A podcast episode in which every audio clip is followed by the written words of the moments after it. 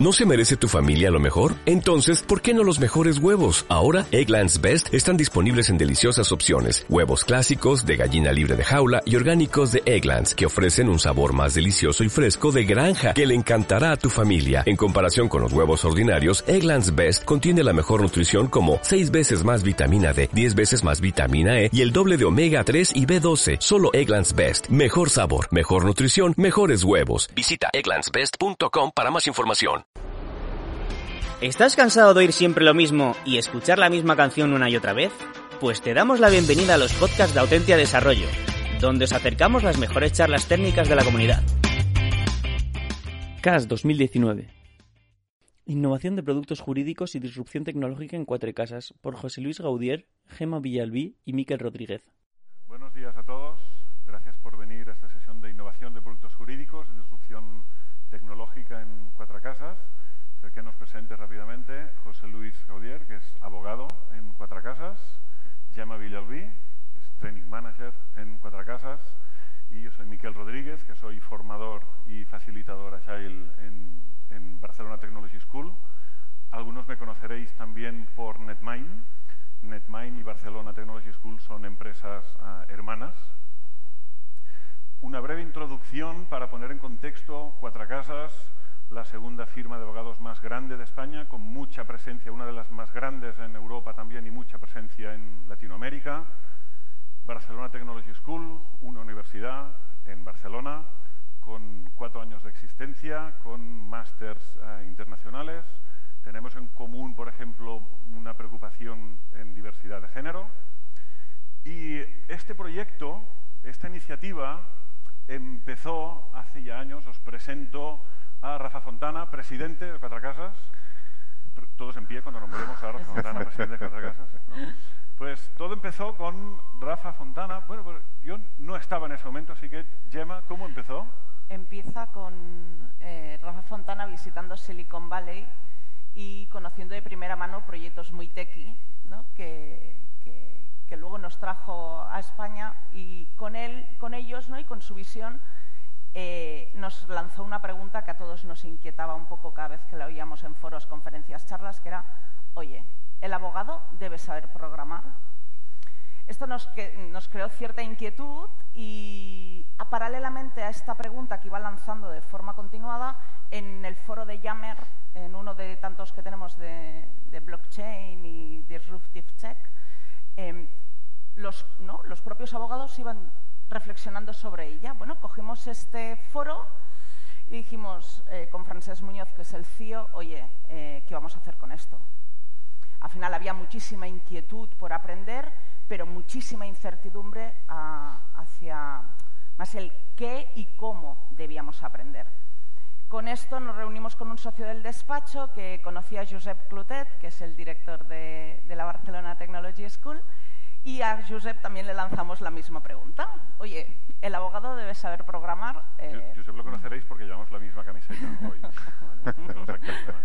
um, tampoco teníamos respuesta. ¿eh? De hecho, tras no sé cuántas reuniones, porque no lo llego, no, no puedo ni recordarlo, y tras cuántas, tres, cuatro, quizá versiones del programa formativo, en la que incluso en una llegamos a incluir eh, un módulo de coding skills para abogados eh, realmente llegamos ¿no? eh, a resolver esa pregunta que el abogado no debe saber programar, en lo que sí debe es entender el vocabulario tecnológico, debe entender cuál es la potencia de estas tecnologías disruptivas, tiene que poder entender el vocabulario técnico de lo que ocurre detrás, tiene que poder detectar esos impactos de esas tecnologías y hasta aquí.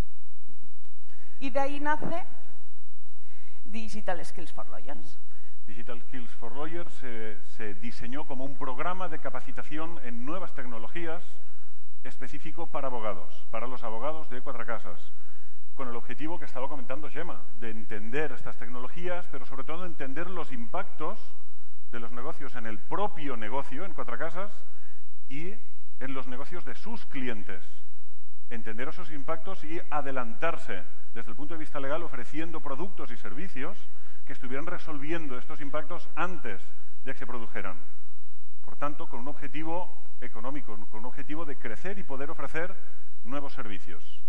A partir de aquí se convocaron a 40 abogados entre Madrid y Barcelona, se diseñó como un programa de cerca de un año y con un impacto, con una carga de trabajo y una carga de trabajo adicional entre formación y desarrollo de producto de unas 100 horas. Digo adicional porque el día a día de los abogados no se paraba, continuaba. Podéis pensar, 100 son muchas horas, son pocas horas. José Luis, ¿son muchas horas o pocas horas? Hombre, no son pocas, no son pocas horas. Porque además de, lo, que bien explicaba Miquel, nosotros continuamos con nuestro día a día. Nuestro día a día es, eh, es demanding. Al final, para que os una idea, 100 horas es las horas que habitualmente hacemos de trabajo para cliente en un mes.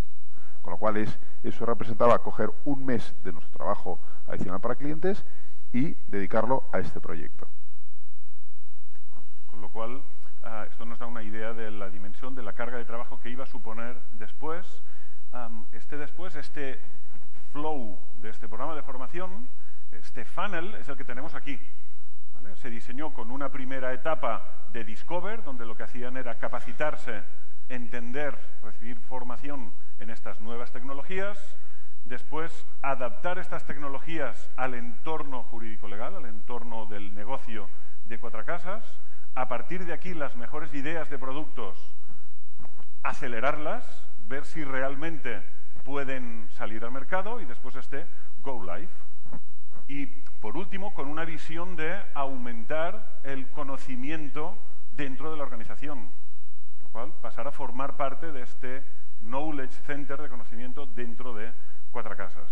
Vamos a ir explicando cada una de estas etapas a medida que las hemos ido viviendo.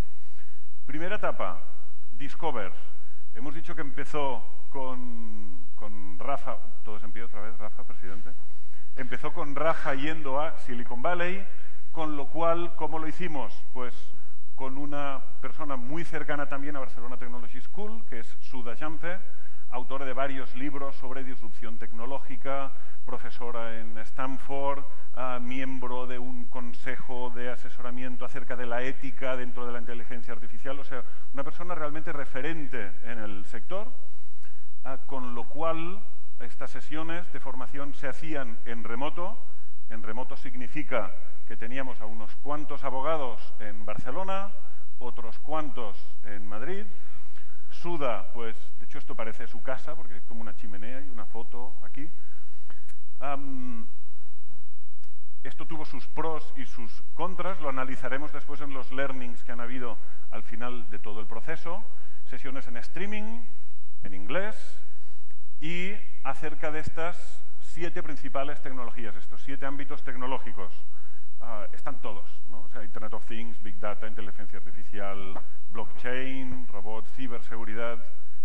Lo que se hacía era impregnar de este conocimiento a los abogados a partir de estas sesiones con, con SUDA y principal output de estas sesiones, después de cada una había una reflexión de entre los 40 abogados y abogadas y salieron hasta 600 nuevas ideas, nuevos insights, nuevas preguntas de ¿y si esto qué pasaría? ¿Cómo resultaría?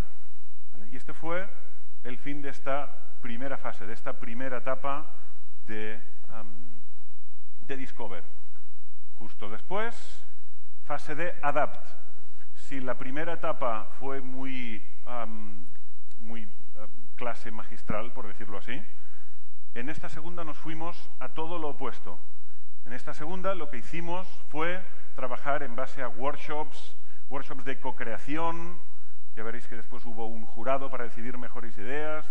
Hicimos un open space, creamos un canvas específico. ¿vale? Y esta forma de trabajar, que para los que estamos en un entorno ah, ágil y para muchos de los asistentes de esta CAS es su día a día, para los abogados y abogadas no era exactamente su día a día, no era exactamente su forma de trabajar. O imaginaros llegar y, bueno, lo primero que vamos a hacer en la sesión de hoy es, vamos a crear juntos por pequeños grupos, os autoorganizáis y vamos a ir creando infografías de las tecnologías que hemos ido haciendo hasta ahora. ¿Qué tal fue eso? Bueno, a ver, yo, voy un paso atrás y explico un poquito la fase del Discover, porque era, bueno, os vais nos llega un mensaje a unos cuantos que éramos como los elegidos. Entonces, oh, somos los elegidos, vamos a probar este experimento. Un poco complejo de guinea que tenías, pero te metías ahí. Y, la verdad es con entusiasmo. Al principio escuchábamos a, Suda y demás. Y bien, bueno, sí, tecnología, nos dan información de las tecnologías, eso estaba muy bien. Pero entonces llega la fase de edad.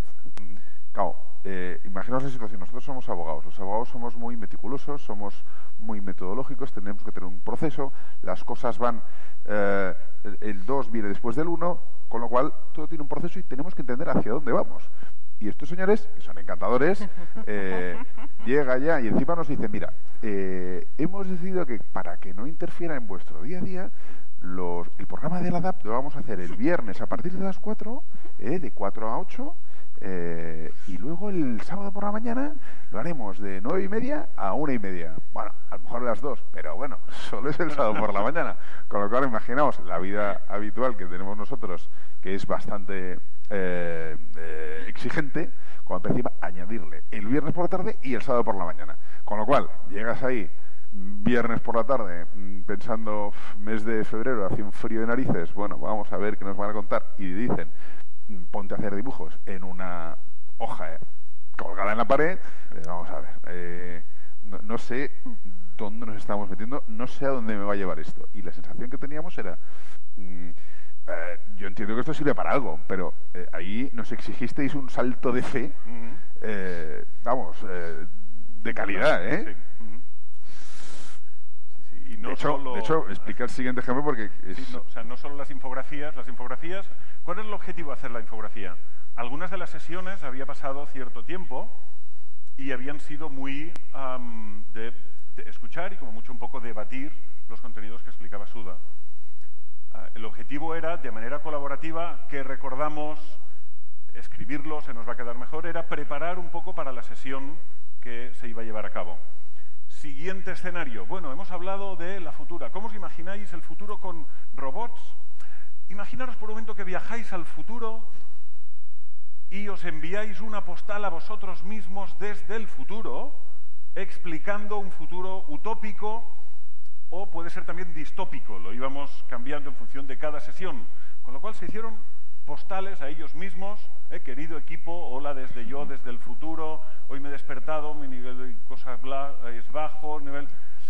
Explicarles esto y que esto funcionara ah, fue bueno, lo que estaba diciendo, también un reto, salto de fe. No, realmente cuando hicimos la postal creo que todavía no había llegado el café, porque creo que nosotros hubiéramos sido capaces de rellenar. Alguien que decía, hola Siri del pasado, vengo de tal, y no sé, cosas así que al final ya aquí reconozco que nos, en este momento ya nos empezamos a entregar. Dice, bueno, oye, mm, vamos a colaborar, rompimos ya las barreras iniciales que todo el mundo tenía cierto nivel de escepticismo, no os lo voy a negar. Y dijimos, bueno, mm, es igual, no, luchemos contra los elementos, seguro que nos llevará a algún sitio bueno. Y entonces ahí poco a poco ya empezamos a entrar en el juego. La verdad es que tengo que decir que lo hicisteis muy bien a nivel de facilitación y, y cómo poco a poco, porque hacer entrar a mentes jurídicas en un entorno como este tiene su mérito. Sí, de hecho, estas sesiones de facilitación todavía eran algunas en Madrid, otras en Barcelona. En Barcelona estábamos mi compañero Alfred Maeso y yo. En Madrid estaban Alonso Álvarez y Juan Luis Jimeno. el siguiente paso aquí seguíamos un poco divergiendo todavía. Aquí ya empezamos a aterrizar muy bien. En esta divergencia ¿Qué sectores creéis que son los que están siendo más impactados? ¿En qué sectores creéis que hay mayor disrupción? ¿Hacia dónde están yendo estas tendencias? Y ya lo empezábamos a ir acotando. El propio sector legal, sí, pero también financiero, bancario, healthcare, público, logística. Empezábamos a ver que algunos sectores estaban más impactados que otros. Con lo cual detectábamos estos impactos legales también clasificados por sector, y ya empezaban a tomar forma algunas ideas, algunos servicios y productos jurídicos. Y ahí ya era, oye, ¿y si para esta gente del sector tal que podrían tener esta problemática debido a les ofrecemos? Y ahí empezaron a crearse estas ideas de producto y nos dábamos cuenta que habían algunos topics o algunas características de esos productos jurídicos que empezaban a ser comunes. Con lo cual, ¿qué fue lo que hicimos? Pues creamos específicamente un canvas para definición e iteración y refinamiento de productos jurídicos. Creamos este Legal Product Canvas, donde aquí hablábamos de, muy bien, primero, ¿qué necesidad es la que tenemos que resolver? ¿Qué es lo que queremos resolver? ¿Y a quién se la tenemos que resolver? ¿Vale? ¿Cuál es el segmento específico? Y para esta, para esta necesidad, este segmento, ¿cuál es nuestra propuesta de valor? ¿Cuál es nuestra ventaja competitiva como cuatro casas? No es lo mismo que lo haga un abogados Pepe que lo esté haciendo la segunda firma más grande de España. Con lo cual, aquí hay una ventaja competitiva. A partir de aquí, ¿cuáles son los beneficios que esperamos? ¿Y cuáles son los posibles riesgos? ¿Cuáles son las hipótesis que queremos validar y con qué métricas las vamos a intentar validar? Y un plan de acción. Esta era nuestra propuesta de Canvas que fuimos diseñando juntos y muy bien, pues venga, a rellenar este canvas, ¿no? Sí, la, la verdad es que ahí ya, eh, cuando, cuando ya llegamos al sector, digamos, un poco más nuestra zona de confort, sectores, necesidades jurídicas, planteamos retos de eh, qué podía pasar en el futuro, por ejemplo, con el coche autónomo a nivel de análisis de riesgos, de responsabilidad jurídica en caso de accidente o no, eh, la responsabilidad que pueda haber en el que programa el, el, el mecanismo o no una serie de cosas que ya estábamos un poquito más ya entrando en lo que es nuestra zona tranquila. Y acabamos en, efectivamente en ese, en ese canvas eh, específicamente diseñado para nosotros. ¿Vale? Con lo cual, en las sesiones de trabajo ya se convertían en sesiones donde iban rellenando uh, estos diferentes canvas y no solo los rellenaban, sino que, ¿qué es lo que nos gusta hacer nosotros? Nos gusta explicar y, sobre todo, recibir feedback con lo cual, en las propias sesiones, algo que hacíamos era directamente foto al canvas, proyectábamos el canvas, venga, explicarlo al resto de compañeros mientras ellos han estado trabajando en paralelo en otros productos, en otros servicios. Con lo cual, aquí vamos refinando primero con vuestro propio feedback. Y además era un reto, porque para nosotros normalmente nuestra forma habitual de trabajar es con cierta metodología, como os he dicho antes, calma, orden, tiempo. Aquí es, venga, idea, idea. Rápido, cuélgalo a la pantalla, sale y defiéndelo. Pues si no hemos hablado, es igual, sale y defiéndelo porque esto es lo que toca. Uh -huh. Bueno, la verdad es que sí, es muy ágil. Uh -huh. eh, para un, por favor, muy ágil. O sea, estamos intentando aprovechar al máximo los slots de tiempo que nos habíamos ido reservando, que desde formación uh -huh. se diseñó este programa en diferentes viernes, un fin de semana pero aquí en este punto todavía estábamos trabajando en paralelo los 20 abogados y abogadas de Madrid, los 20 abogados y abogadas de Barcelona, cada uno por su cuenta. Con lo cual, a pesar de que nosotros teníamos visibilidad porque íbamos uh, consolidando la información, sabíamos que algunas cosas, fíjate, esto los de Madrid lo han pensado también. ¿vale? Y esto, claro, llegaba un momento que teníamos que consolidarlo. Queríamos que además hubiera colaboración entre las diferentes sedes. ¿Y qué podemos hacer para, a partir de un montón de ideas más o menos trabajadas, que haya colaboración entre diferentes actores? Pues un Open Space. Un fin de semana viajaron las 20 personas de Madrid a Barcelona, de Madrid a Barcelona y el viernes por la tarde hicimos un Open Space. ¿vale? Cuando propusimos, vamos a hacer un Open Space. Por Open Space no me viene nada. ¿no? O sea, y una vez más este salto de fe que Sí, sí. comentabais de... Ahora, nuestra idea era, no, eh, ¿me lo puedes explicar? ¿Qué quiere decir esto? Que todo el mundo, cada uno va a estar en una sala distinta y que todo el mundo va a ir cambiando según le guste o no le guste. Eh, Tiene con orden, no puede ser que aquí cada uno diga lo que... No, pues no es así. O sea, imaginaros explicarle a unos abogados No, no, la ley de nos los dos costó. pies. O sea, es que No, no. No, no. Drama. no se aguanta por ningún sitio el concepto de ley de los dos pies para abogados. ¿Qué leído? ¿En qué BOE se publicó? O sea, no... Bueno, pues hicimos el marketplace con más de 20 ideas. Ya sabéis cómo funciona un marketplace. Se creó la parrilla, había diferentes salas, diferentes despachos, teníamos prácticamente una planta ocupada en, en cuatro casas Y, pero entonces puedo ir a trabajar con el grupo que quiera. Y Pero si no me gusta, me puedo ir en cualquier momento, pero se lo van a tomar mal, porque me está Sí, sí, oyendo sí, antes. sí, Joder, sí. gente, deja que acabe, ¿no? Bueno, no, sí, sí, tú tranquilo, tú vete de donde te la gana. Esto es eh, open space, esto es como... Bueno, bueno, pues Bueno, nada, nada. Es de agradecer que la verdad es que se prestaron absolutamente a todo. absolutamente a Aquí todo. ya estábamos entregados, fe, ya, No, ya, bueno, eh, ya bestial, está. pero es verdad que la, la predisposición a mí me sorprendió porque era en plan, vale, sí es un acto de fe, pero estoy motivado, estoy contento, creo que voy a poder sacar algo, ¿no? Y de hecho, muchas de las salas no llegaron a utilizarse, se tiraron en el suelo, rollo, sí. me quito los zapatos, em- o sea, un ambiente Hombre, a ver, súper- estar un sábado súper por la relajado. mañana, varios sábado por la sábados por la mañana. mañana, colgado, eh, cuatro horas en el despacho, eso une. con lo cual, quieras o no, eh, desarrollas ciertas skills con, eh, y complicidad con la gente que está también brincando como tú, con lo cual, pero ahora sí estuvo muy Claro. bien. Eh, Aquí podéis ver algún momento en el que se presentaban las propuestas y al finalizar se hizo un resumen de cada una de ellas y por el camino esas más de 20 se convirtieron en 12. ¿Eso qué significa? Que descartamos eh, más de... No, que se fusionaron, se crearon, algunas sí que realmente se descartaron porque se vio que había... No es que no, es- no fueran interesantes, es que había otras más prioritarias o que creían que podían aportar más valor.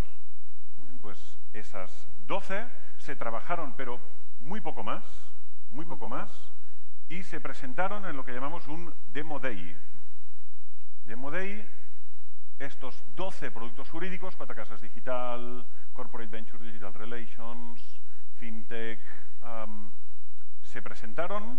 Para esta presentación tenían un tiempo específico, con lo cual les dimos un poco de discurso de ascensor, un poco de, de pitch de cómo vender el canvas rápidamente. Fijaros que las ideas lo podían presentar un poco como quisieran, pero algunos de los grupos eligieron utilizar el canvas porque veían una buena forma que ya habían estado trabajando. estructurar el discurso, sobre todo, y no dejarse nada. En cinco minutos estructurar lo que es tu proyecto, que has estado modulando unos cuantos, eh, unas cuantas sesiones, era también exigente, porque querías, no querías dejarte nada del tintero, y entonces quieras o no, mm, todo se concentraba en el canvas. Si seguías el canvas, lo podías eh, centrar en eso- ese límite de tiempo. Aquí volvimos a juntar Madrid y Barcelona en esta, en esta sesión.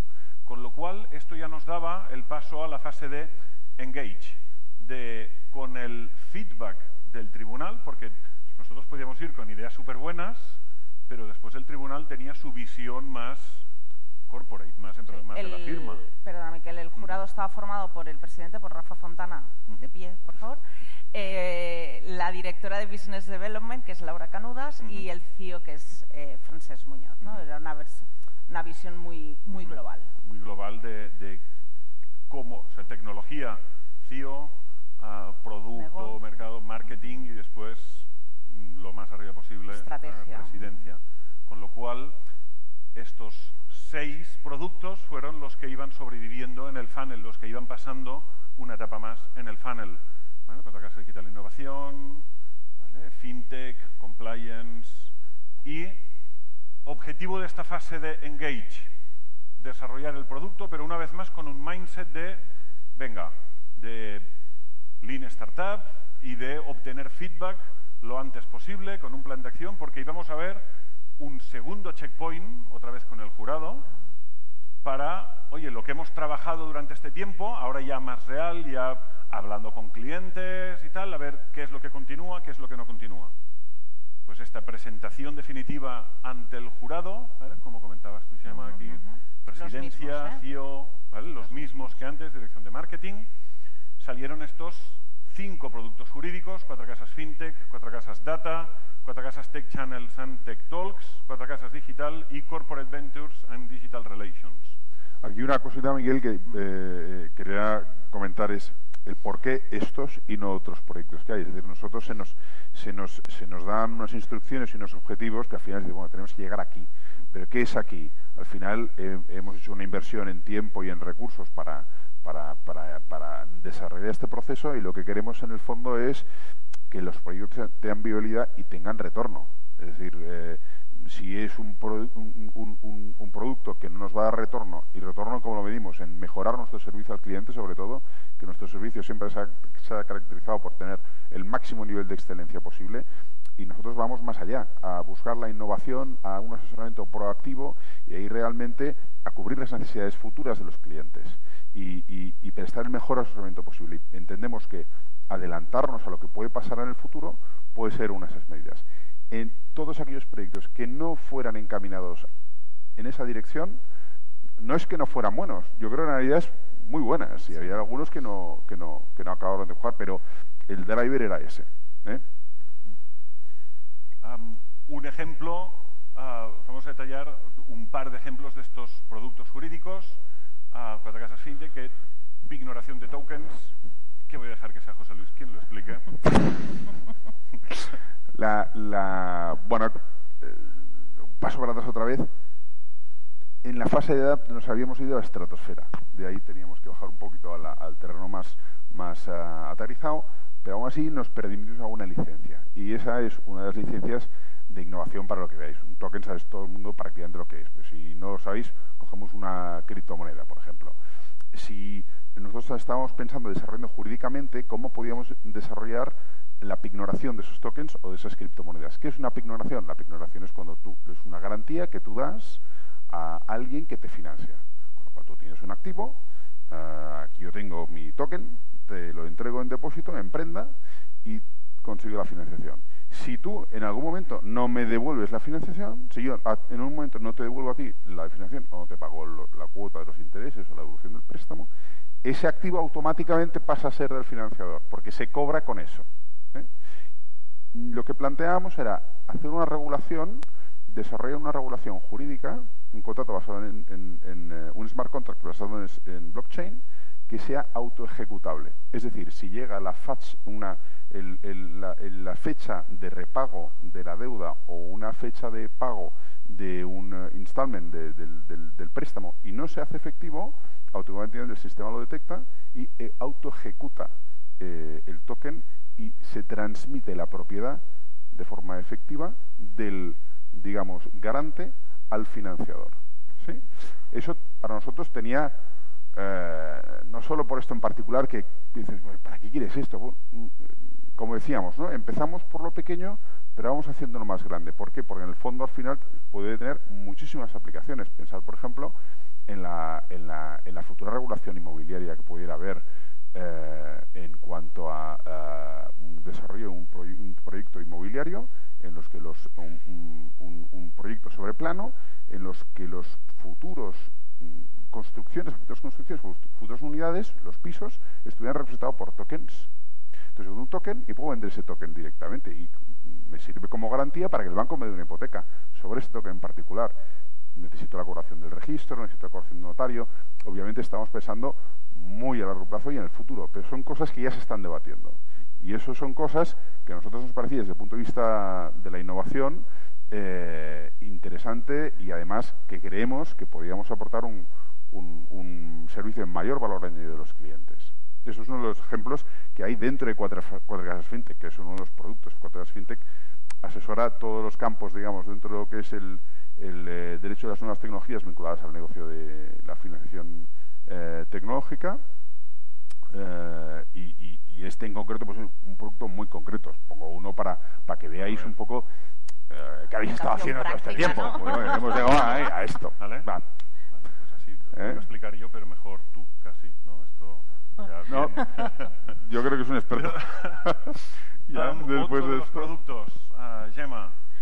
Eh, Cuatro Casas Data nace de la reflexión de si con un sistema Big Data eh, público, es decir, todas las sentencias que se publican en todos, de todos los tribunales, por ejemplo, de España, más un sistema de Big Data que tenemos los despachos y los clientes, son las sentencias que no se publican, que son las de primera instancia, más un sistema de inteligencia artificial, nos podría llevar a desarrollar un análisis predictivo en cuanto a la estrategia de asesoramiento a un cliente.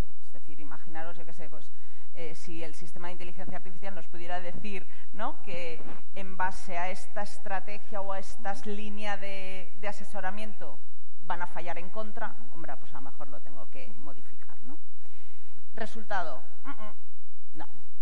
El sistema de inteligencia artificial es inteligente, pero no tanto. Eh, no realiza análisis semántico de las palabras.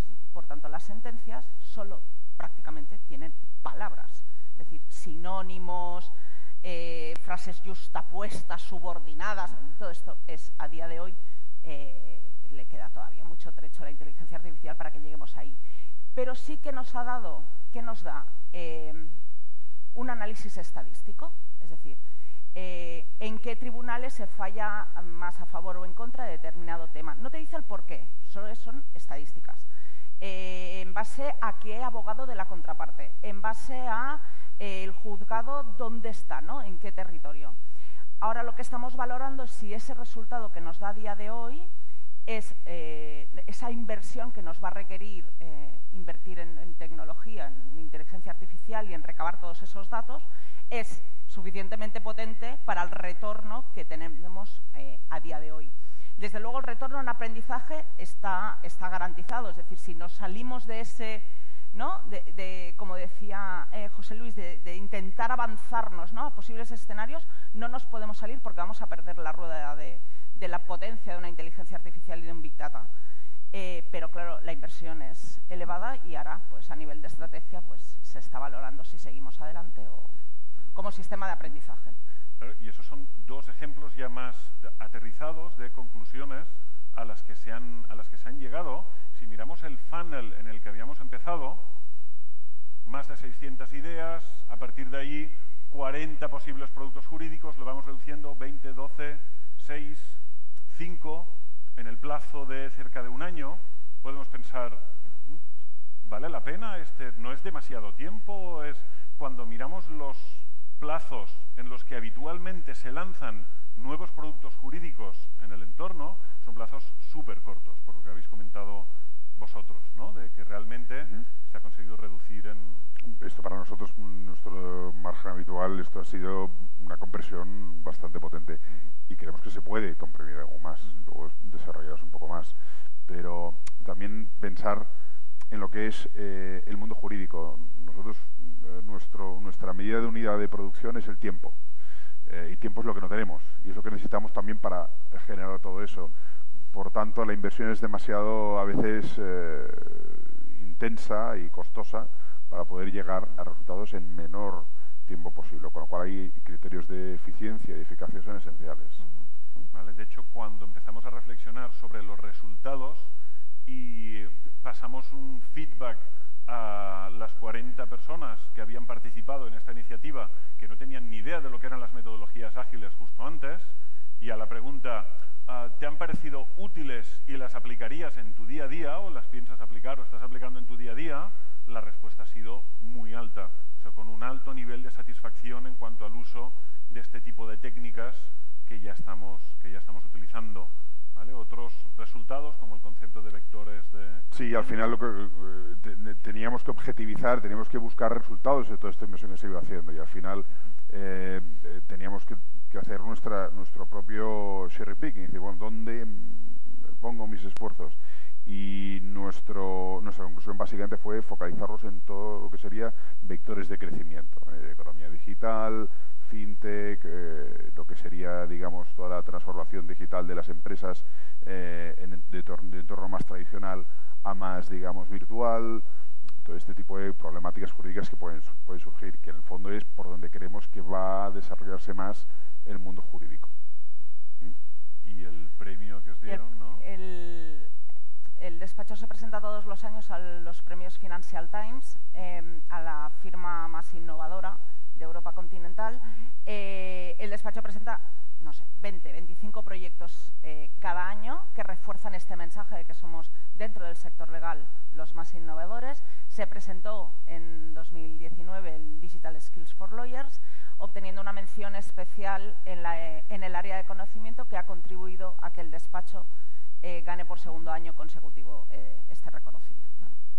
Ah, Cuatro Casas no es solo esta innovación. el año pasado, por ejemplo, en la CAS de Alicante estuvo Joan Oliveras, que está hoy aquí, ah, presentando eh, la iniciativa de Legal Project Management utilizando metodologías ágiles fue una de las charlas en Alicante. O en 2014, en la CAS de aquí en Barcelona, Walter Enríquez, el Service Manager en IT de Cuatro Casas, estuvo presentando, una de las charlas fue cómo estamos aplicando Lean en IT en Cuatro Casas. Es decir, esta innovación ya la llevan en su, en su ADN. Y después de todo este proceso, bueno, pues, ¿qué es lo que hemos aprendido? Algunos consejos finales de, de aprendizaje. Pues esta colaboración y co-creación sin jerarquías enriquece. Cuando hablamos de colaboración y creación sin jerarquías, estamos hablando que en estos workshops estaba todo el mundo, seas un abogado más junior o más reciente o un socio de la firma. Sí, eso la verdad es que eh, las estructuras de despachos sabéis que son muy jerarquizadas, con lo cual buscabas eh, un entorno en el que hay gente que se podía no sentir cómoda.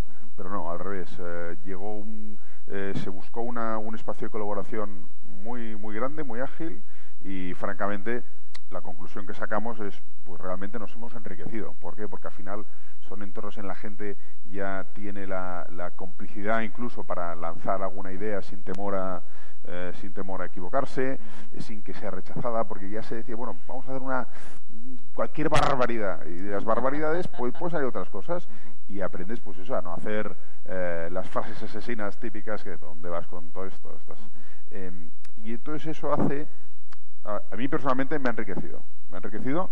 Eh, yo creo que ha hecho una gran labor a nivel de, integración. Como os decía, viernes y sábados pues une, pero también buscar un objetivo común y, trabajar con gente con la que habitualmente no trabajas, pues igual te pones con una de competencia que hace temas de derecho competencia y pones a otro de laboral que en su vida se han visto y venga a pensar sobre el futuro de la medicina y operar, eh, yo qué sé, a distancia, por ejemplo.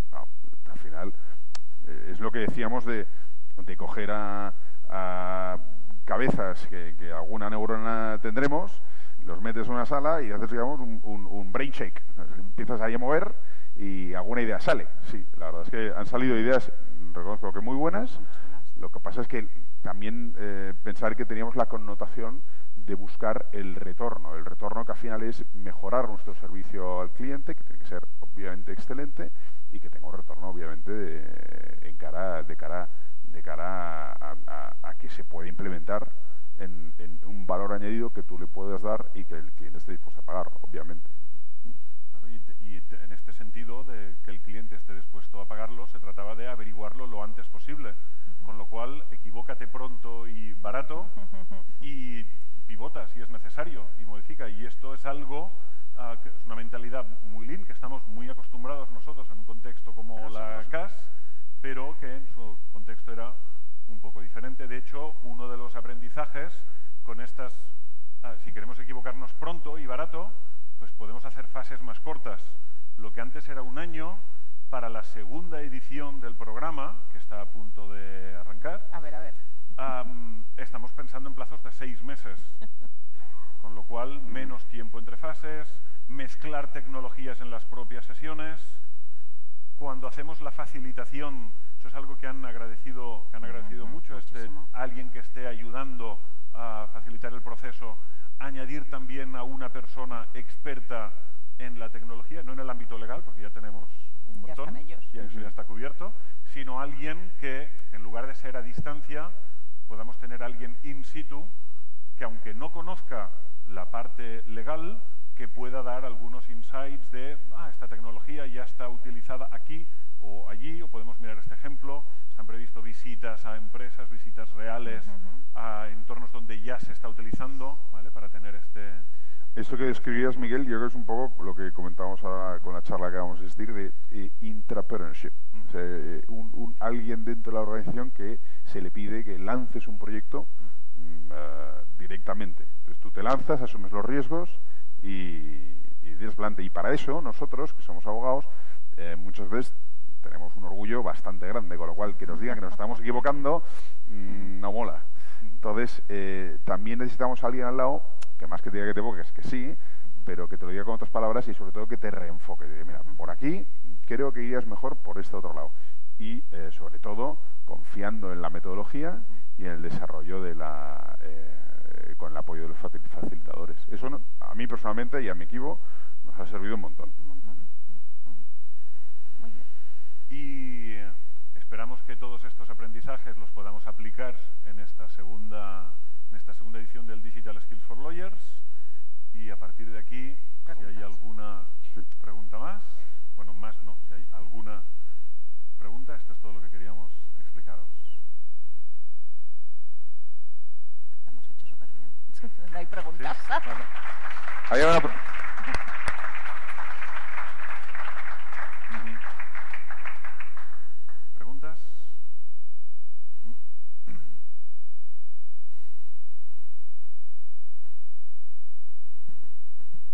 parecido bastante interesante.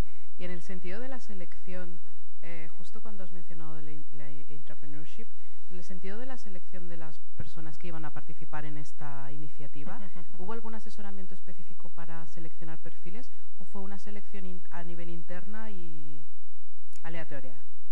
Aquí, La Semana, tú creo que la tienes mejor controlada esto. Yo soy el elegido, con lo cual aquí... La selección de, de los asistentes eh, hizo prácticamente a dedo, eh, pero seleccionando los foros. Es decir, en el despacho, como ya hemos explicado eh, durante la charla, tenemos diversos foros de, innovación, ¿no? Y por eso somos la segunda premi- el segundo, por segundo año consecutivo premiados.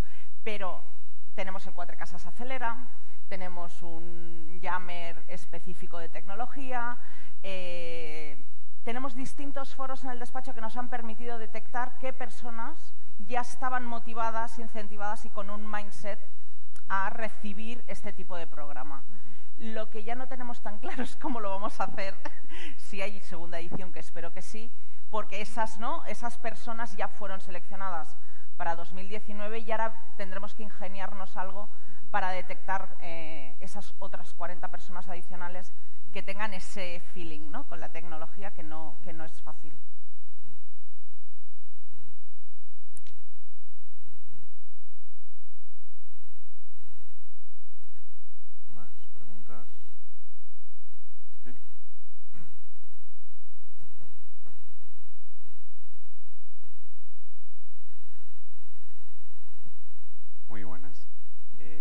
¿Consideráis que podríais haber hecho todo esto si no hubiera habido un apoyo claramente desde arriba hacia abajo? Es decir, desde vuestra presidencia eh, hacia todos los niveles. Imposible.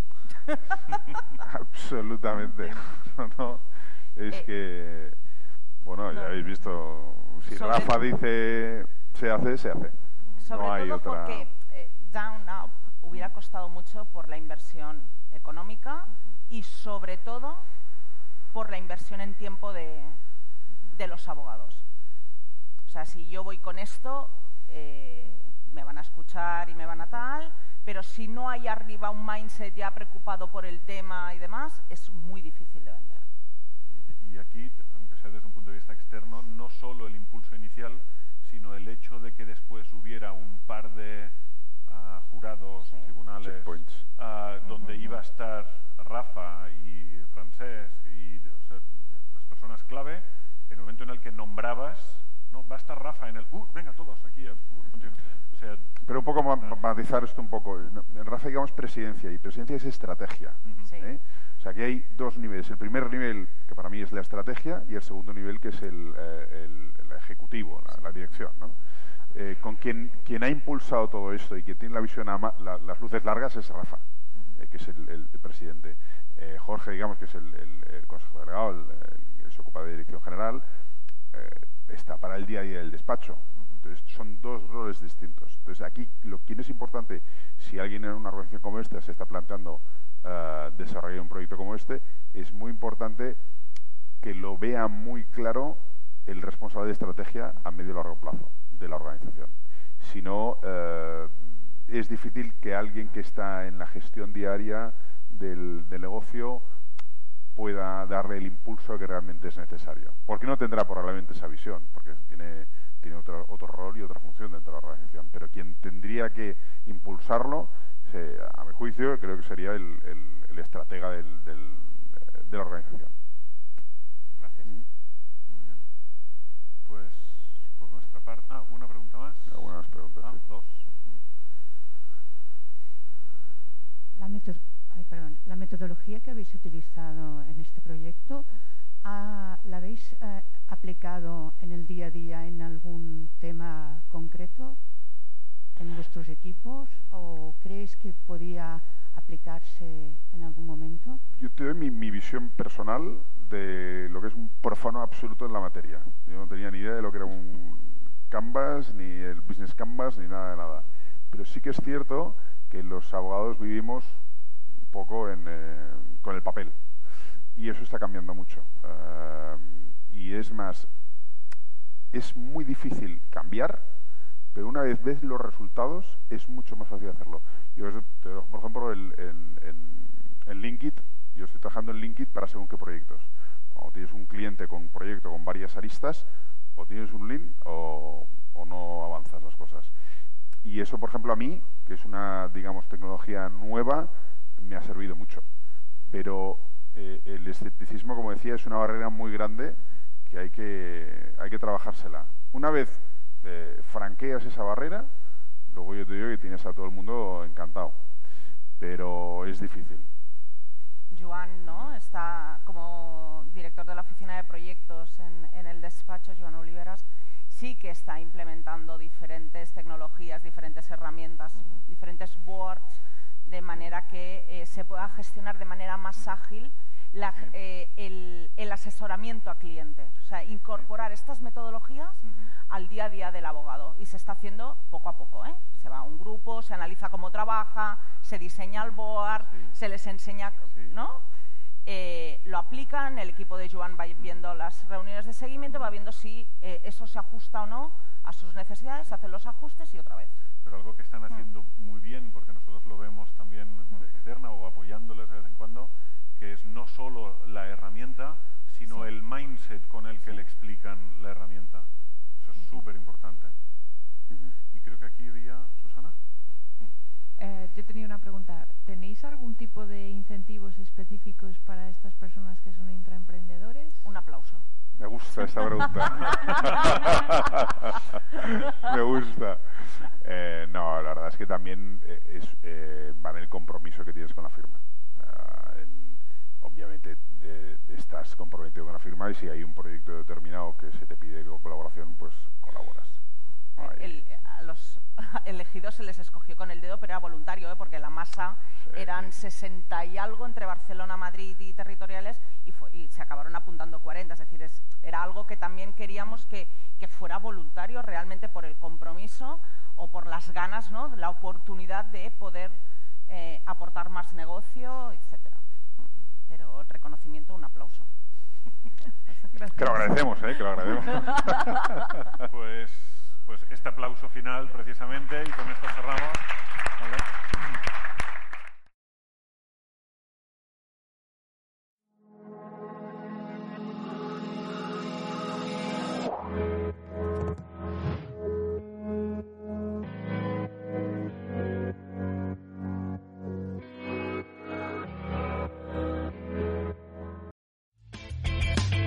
Si te ha gustado el podcast y quieres estar a la última en tecnología, suscríbete a nuestro canal de iVoox y escúchanos donde quieras. Para más información, autentia.com.